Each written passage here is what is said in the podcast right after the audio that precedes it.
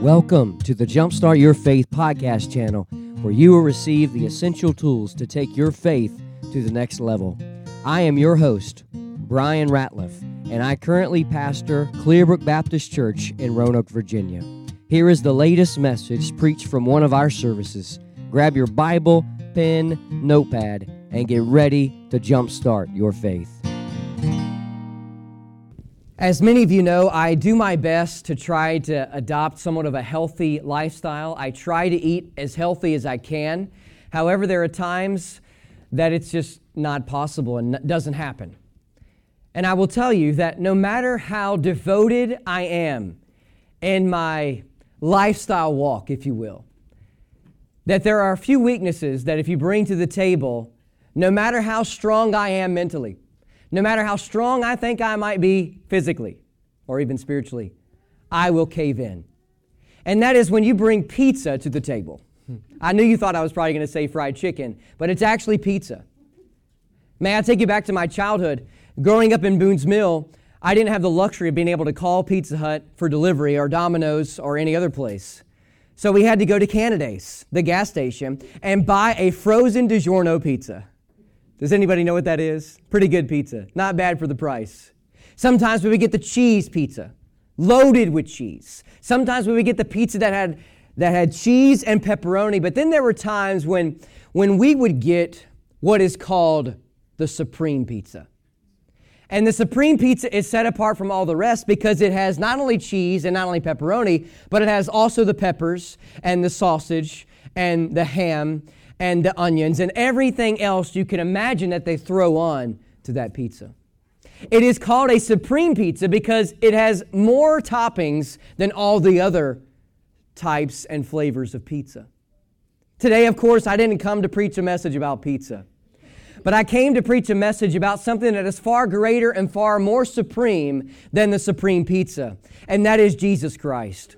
Today, really, the, the, the, the, the sum of this chapter is, this, is the writer is speaking about the superiority of Jesus Christ. And so today, if I could just label my thoughts with anything, it would be this Jesus Christ is supreme.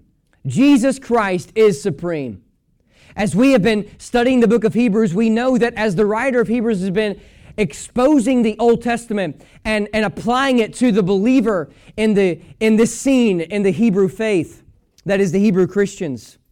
We know that the writer's expounding about how Jesus is greater than the prophets, how he is greater than the angels, how he was greater than Moses, and greater than Joshua, and greater than Aaron.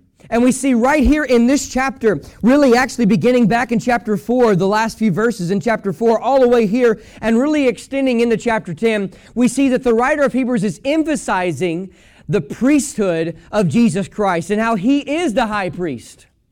And so we see that Jesus is greater than all these things. And here in the first few verses, we see that extension. But then we see a little rabbit trail that the writer of Hebrews takes later on in the chapter. He talks about how the new covenant is greater than the old covenant, how the New Testament is greater than the Old Testament.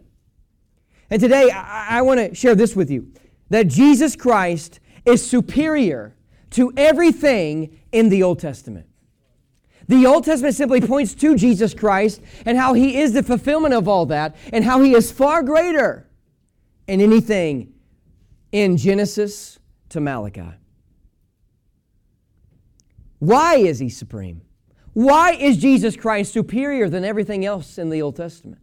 Well, I'm glad you asked because today I want to briefly share with you three reasons from our 13 verses here about why Jesus Christ is not just the great, the greatest high priest and the supreme being, but, but how he is, is, is the greatest of all time and how he is the supreme being of all time from here in these verses in light of the Old Testament. Look in verses, verse number one. This is the first thought I want to share with you. Christ is a greater priest because of his superior seat. Christ is a greater priest because of his superior seat. Let's look at verse number one. The Bible says, Now of the things which we have spoken, this is the sum. He is about ready to summarize everything that he's been discussing about the priesthood and about that whole system. And here, in other words, he says, eh, he, in other words, he's saying, like I say, if I could share anything with you, this is what I want you to walk away with. And here's what he says He says, We have such an high priest who is set on the right hand of the throne of the majesty in the heavens. This is a, a unique figure of speech that occurs throughout the New Testament that just simply is relaying to us th- this thought that Jesus Christ is God and he's seated on his throne. I know that a lot of people are trying to get a certain seat in our world today, especially this year. But I want you to know this that the greatest seat is not the seat in Washington. The greatest seat is in the heavenly throne, and that is the throne of God. Here, we see that not only does Jesus have the greatest name of all time, not only does Jesus have the greatest character of all time, not only does he have the greatest priesthood of all time, he has the greatest seat of all time. No matter how fancy of a seat that you have in your living room, you know, you can go to the furniture store and buy the best lazy boy money can buy. But it doesn't compare to the seat that Jesus has on his throne in glory. And today I want you to know this that as we think about verse number one, we have to also pause and reflect that when Jesus is on his throne, that means he is totally sovereign of his creation and that he is in absolute total control. So even though chaos might be brewing a, among us in our world, we know that God is in control and God declares the end from the beginning and things have to take place in our culture in our world for the future things to come. I also thought about Revelation chapter 3 about how we will have the great privilege of sitting on the throne with Jesus in the days to come. And you know, the, the, the, reason why John is writing these first couple chapters of the book of Revelation is to these churches, a message to these churches. And to the church of Laodicea, he says these last and final words To him that overcomes, will I grant to sit with me in my throne, even as I also overcame and am set down with my Father in his throne. I also thought about what John said in 1 John chapter 5 and verse number 4. He said, For whatsoever is born of God, overcomes the world. And this is the victory that overcomes the world, even our faith. The way we can overcome sin, the way we can overcome death, the way we can overcome the grave, and the way we can overcome hell is through a personal relationship with Jesus Christ. And because He lives, we are able to overcome. And because He is overcome, we are able to do what He said we can do. Today, He is majesty. Today, he owe, we owe him our full mental, spiritual, and physical allegiance because he is the greatest sovereign of all time. Christ is a greater priest because of his superior seat. His seat is in heaven, not on this earth. His throne is in glory, not here in the nations of this world. But I will have to pause and say this that while Jesus is sitting on, sitting, sitting on his throne in heaven, is he sitting on the throne of your heart? You see, there's a difference between knowing who is the King of Kings and having the King of Kings live inside of you. And today, here, I believe that the writer of Hebrews is reminding us that while he is on the throne in glory, he needs a reservation in our hearts. And if we do not allow him to take place in our hearts and to come into our lives and, and the Holy Spirit to fill us, then we will not be granted to go into that glorious place called heaven in the days to come. Christ is a greater priest because of his superior seat. And by the way, there is no other God in this world who can not only have the greatest seat of all time in glory, but still reign as king in your heart. God is so big, the heavens can't contain him, but yet God is so small, he can fit in your heart. That's how one preacher described him. Look at verse 2. As we read verses 2 through 5, I, I, want to share with you a second thought today about why Christ is supreme. I wrote down this Christ is a greater priest because of his superior sanctuary. Christ is a greater priest because of his superior sanctuary. Not only does he have a great seat, but he has a great sanctuary. He has a great place of worship. Heaven is going to be an amazing place. And we sing about heaven here today and how we will get to spend all eternity worshiping Almighty God. But look at verse 2. Look at verse 2. You see, in these next few verses, verses 2, 3, 4, and 5, we see the writer of Hebrews is going back into the Old Testament. And there he is, he is talking about Moses and the tabernacle and the sanctuary of the Old Testament. But I want you to know this. The sanctuary that, that, that, that is being revealed here is not about an earthly sanctuary. It's an heavenly sanctuary. Look at verse number two. It says, A minister of the sanctuary and of the true tabernacle. Yes, this points back to the Old Testament as we see in verse number five. Yes, it points back to when they were nomadic and they, the Israelites moved from town to town, place to place, and they, they set up that tabernacle and there they worship God in, in a unique fashion. But I want you to know this that, that Jesus Christ came and tabernacled among us so that he could tabernacle within us. You see, he has created you and me. We are literally um, created in God's image. And now the New Testament tabernacle is is not this place we call brick and mortar, a sanctuary here, but the God's tabernacle in the New Testament is your physical body. And He wants to have residence in your body. The Bible says that we've been bought with a price, that we are called to glorify God in our spirit and in our body, which are God's. The Bible says that whatever we eat, whatever we drink, do all for the glory of God. And the reason why we're to do all these things is because our bodies are a temple of the Holy Spirit of God. And why should we defile the, the holy sacred temple that God is residing in, that is His Spirit in us. So notice this that the tabernacle of the Old Testament was the place they built. The tabernacle of the New Testament is the place that God reigns in our hearts. But the tabernacle in eternity is the place that God is sitting at right now on his throne. Verse number two, it speaks about how, how the tabernacle in the Old Testament was, was what man built was what Moses built. In verse number five, it reveals to us that God gave Moses, and really we believe this is referring back to Exodus 25, and then God gave Moses specific duties and laws and, and requirements about how to set up this tabernacle. And he did it. They did it. And here the Bible says that there's a tabernacle that was made by men, but another tabernacle that was made by God. Yes, we believe that God is the one who created everything. Yes, we believe that God is the creator of the world and the maker of all things. And we know that, that as we look into the sky, we see the constellations, and that's what God did. We know that when we look in this earth, we know that this is a result of God's creation. But here it speaks about how this is this this place, this true tabernacle and sanctuary, is what God built and not man. I know that sometimes man becomes arrogant and prideful, and we think that we are a lot better than what we, we that God knows we are. But let me tell you something. There's no temple. There's no place of worship. As prestigious as Solomon's temple was with all the royal gold and fancies, it doesn't compare to God, God's temple in glory. As, as, as you can go to, to, to a, an Islamic mosque and how it could be so picture perfect and have all the fancies. It doesn't compare to the place that God has built in glory. No matter if you go to the, the, the, the Mormon temple in, in Utah or some other pagan temple in our world or even a nice fancy church facility, it doesn't compare to the fanciness and great awe of Jesus Christ and his temple in glory. He's built it, not man.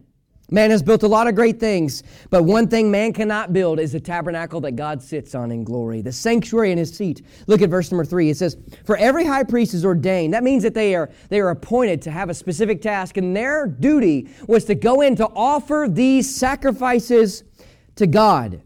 And the Bible says that, that there's a need for another priest to come, that is a high priest, and he would offer something similar is they would bring in the, the turtle doves and the actual physical lambs, but Jesus offered himself. Praise God for that.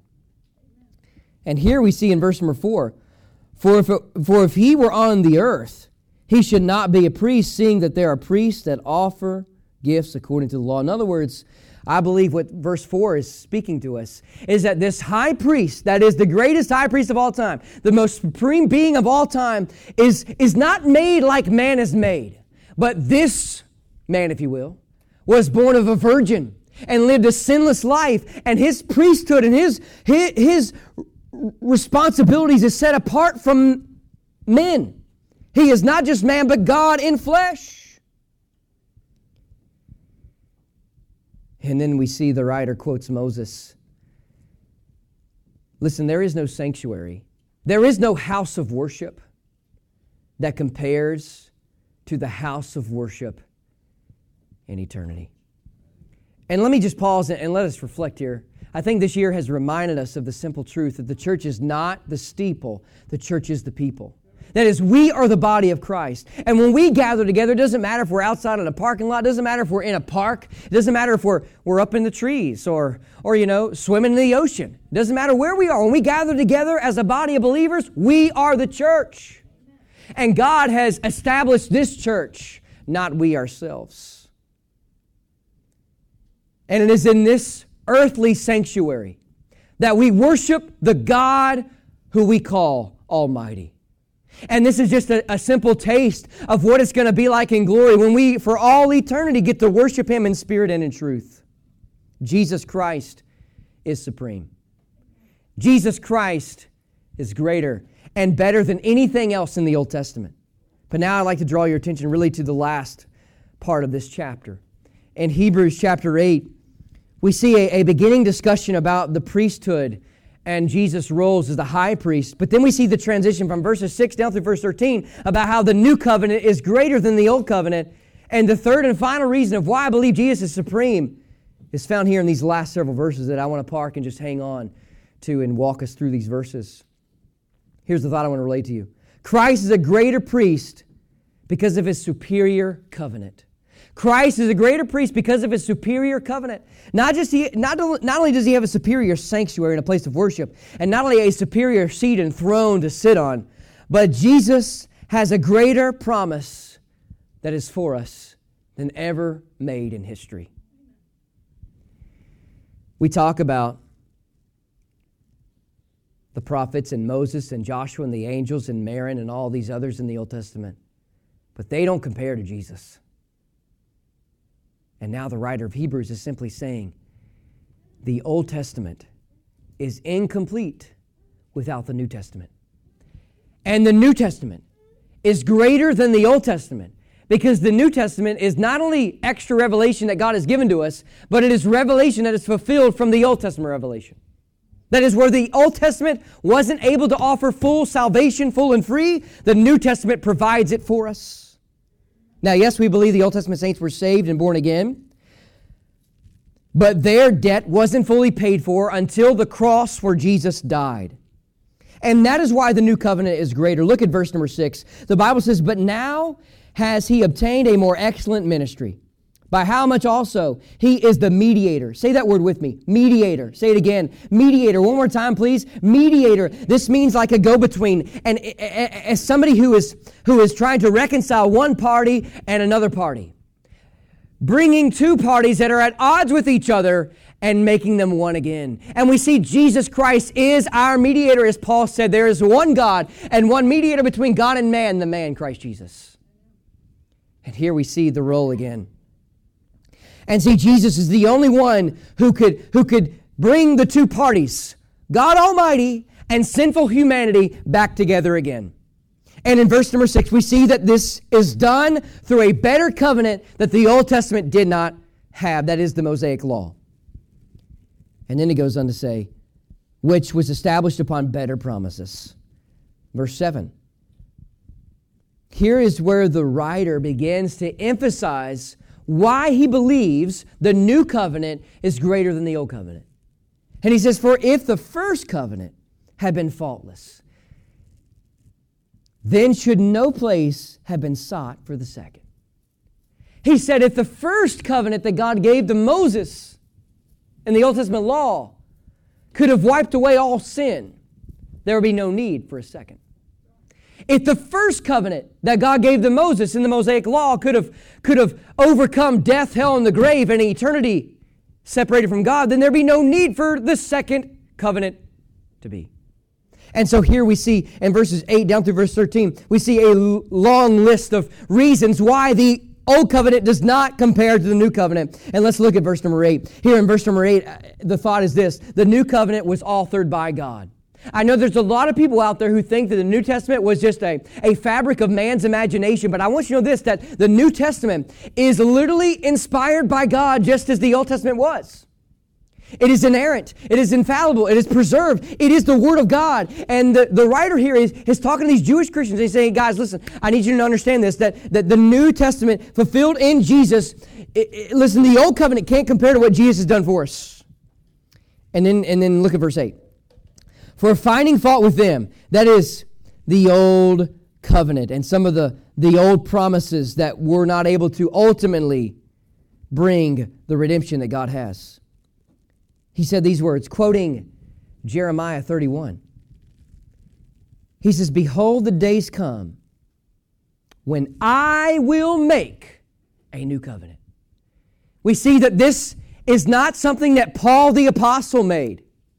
This is not something that Peter made. This is not something that John made. This is not something that James made, but this was a covenant established by God to his people, to Jeremiah first. Jesus has used men to be the instruments to write down his word. But we understand that, if you will, men, mankind, are the keyboards in which God types out his sovereign plan. Man is the, is the utensil, is, the, is, just the, is just the pencil and pen that God takes and writes out his word through. And we see that God has established and made and authored this great covenant. In verse number 9, we'll come back to the rest of verse 8 in a few moments, but verse number 9 teaches us that the new covenant is different from the old covenant. It's vastly different, my friends. Have you ever read Genesis, Exodus, Leviticus, Numbers, and Deuteronomy? And have you ever read Matthew, Mark, Luke, and John, and the rest of the Pauline epistles? It is vastly different. You see, the Old Testament is all about law, the New Testament is all about grace. And we see the Old Covenant had conditional promises that was given to the land of Israel and the people in the Old Testament say, hey, if you obey my word, then you have my blessing. But if you disobey my word, you have my judgment. And I guess to some aspects, the new covenant has conditional promises as well. That is, if you trust Jesus Christ as your Savior, you will be granted eternal life. And if you do not trust Jesus Christ as your Savior, you will not have eternal life in heaven. But it's vastly different. Everything about the Old Testament is different than the New Testament. We see that when Jesus comes in Matthew's gospel in his Sermon on the Mount, he says, You have heard it said of old time. And he quotes scripture. And he says, But I say unto you. And he does that over and over again in chapter 5 of Matthew.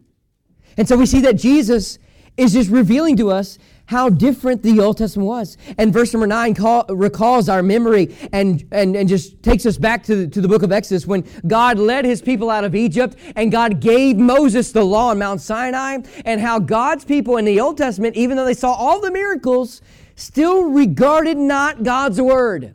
And because they chose to disobey God's word, God let them go under the captivity of Babylon in the days of Jeremiah in verses 8 and 10, we see another thought that the new covenant teaches us. The new covenant was made for and with Israel. Oftentimes we read through the New Testament and we think that this is all for the church. But I want you to know this this new covenant was not established by the church and for the church. This covenant was for the people of Israel. Look at verse number, number 8. Quoting from Jeremiah 31. In fact, it's verses 31 through 34 if you'd like to go back and take a look at it later today or this week. But he says, Behold, the days come, saith the Lord, when I will make a new covenant with the house of Israel and with the house of Judah. And then he establishes what it's not going to be. And then in verse number 10, he elaborates and establishes what it will be. He says, For this covenant that I will make with the house of Israel after those days, saith the Lord, I will put my laws into their mind and write them in their hearts, and I will be to them a God, and they shall be to me a people. I find it interesting that when we think about these old prophets, we think about Isaiah, we think about Ezekiel, we think about Zechariah, we think about all these Daniel, all of these different Old, Pro- Old Testament prophets, and how God used them all in a unique way. But when we think about Jeremiah, his is totally different. You see, Jeremiah preached in an age when God commanded him to go preach God's word. And he said, and by the way, I want you to know that, um, you know, um, nobody's going to listen to you, and I'm not going to let you marry anybody. So nobody's going to offer you consolation and encouragement. So there he's out preaching, and not only do they hate his message, they mock his message and they, they, they try to kill him. And because he is preaching down and thundering down a message, hey, get right with God or judgment's coming. And judgment came through Babylon. And I find it interesting that Jeremiah's, he saw no fruit in his day in his ministry. But we see fruit of his ministry today. And when we think of a, of a ministry or a church or, or a pastor or somebody who's unsuccessful, they may just be unsuccessful in man's eyes. But they might be mighty successful in God's eyes. And see, Jeremiah was probably an unsuccessful prophet. No converts, no synagogues popping up to be started, and everybody wanted to kill him. But we see that God establishes his covenant, his new covenant, not with Isaiah, not with Ezekiel, not with Daniel, not with anybody else, but with the prophet Jeremiah, who was known as the weeping prophet, who probably spent more time weeping than rejoicing. And here we see that, that listen, God can use you no matter what you're going through. God can use you just like God used Jeremiah, and God establishes his prophet, his covenant first with Jeremiah, and then extends it to the whole house of Israel. And now we are beneficiaries of this covenant that was established with them. We read that in Romans. How that we as a church have been grafted in. How Israel has rejected God's word over and over, and now he has set them aside for a period of time. He's not finished with them, and He has allowed us to be grafted in to receive these great benefits of the new covenant of salvation and eternal life. God is not finished with Israel. Time doesn't allow me to go into all those details, but God will come back and establish His earthly kingdom, and there, in the tribulation period, God will use 144,000 Jewish evangelists to win the nations with the gospel, and many will come to know Christ. But the new covenant was first and foremost established for and with Israel. But look at verse 9. As we think about verse 9 again, we see that this verse reveals to us about the law of Moses, and even in verse 5, really. The new covenant will not be based on legalism. That is, when you read the New Testament, it's not like Leviticus and it's not like Deuteronomy. It's not like the Old Testament law where, where, the, where Moses comes down and he, and he says, Thou shalt not, and, and, and he has all these other specific laws of everything that you got to do. You see, where the Old Covenant was about law, the New Covenant is about grace.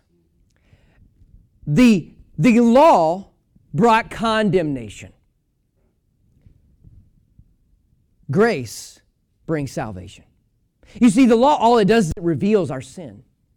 And then the grace of God, the new covenant, it reveals that, that our sin is so great it can only be forgiven through a personal relationship with Jesus Christ. And that's why we need Jesus, and that's why we have a new covenant. And so don't get, don't get too tied up on about all the rules and regulations that man tries to make in New Testament Christianity. We know that, that our relationship with God is so important that if there's anything in our lives that's hindering our walk with Him, let's just get it out. And let's pursue Jesus with everything we've got. The new covenant, as we read in verse 10, will be internal, not external.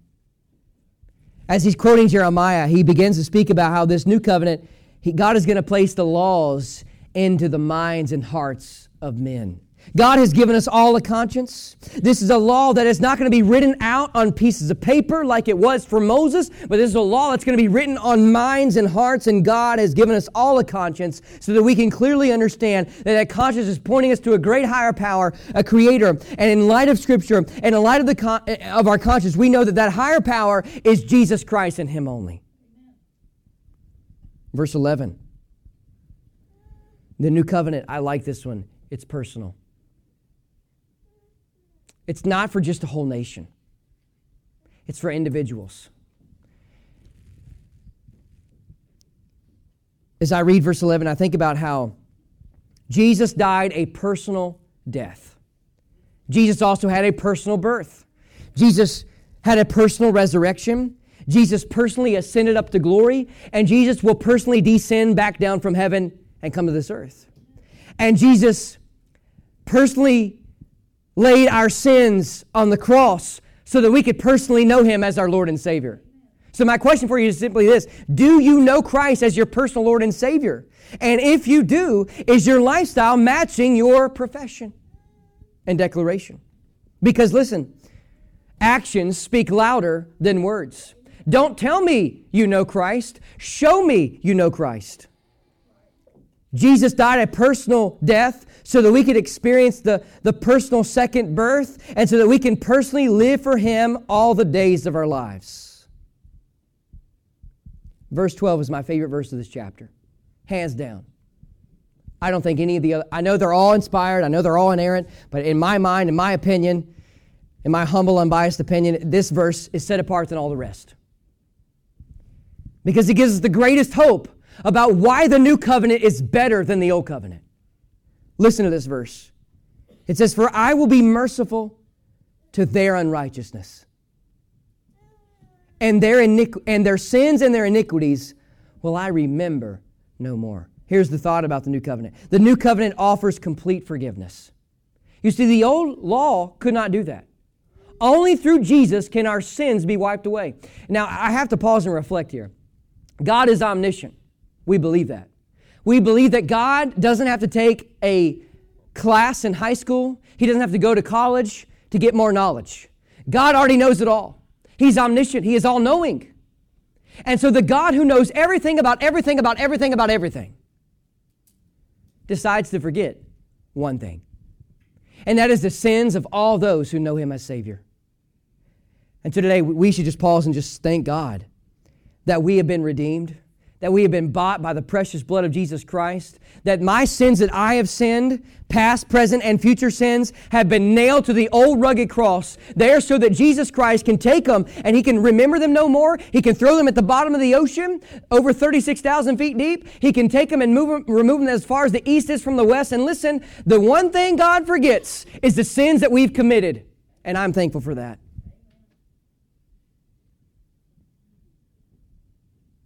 But my question is this Has God forgotten your sins? Listen, if you cross through that doorway of death, God will remember your sins for all eternity if you don't know Christ. But if you if you commit your life to him now and believe the gospel and ask him to forgive you, then your sins will be forgotten for all eternity. And here we see that is the role of a priest. The role of a priest was to go in and, and sprinkle the blood there. And by the way, that seat that in the mercy seat in the Holy of Holies was a seat that the priest could not sit on. He couldn't sit there. In fact, the only thing that sat on that seat was the Shekinah full glory and splendor of God between the cherubim's wings. And there he'd throw the blood down, and there the glory of God would come down, and then he would get out of there. And I'm telling you, God is seated on his great throne. And because he's seated on his great throne, he intercedes for us so that we could have our sins covered by his blood. And verse 13, it tells us a new covenant, he has made the first old. Now that which decays and waxes old is ready to vanish away. Here, as we read verse 13, we have to pause and say this the new covenant is for today, it is for right now. And this was a message that, that this writer of Hebrews was trying to convey to these believers.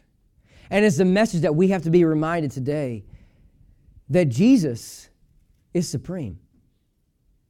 He is. He's the greatest figure of all time. No man or woman compares. Right now, I know what year it is.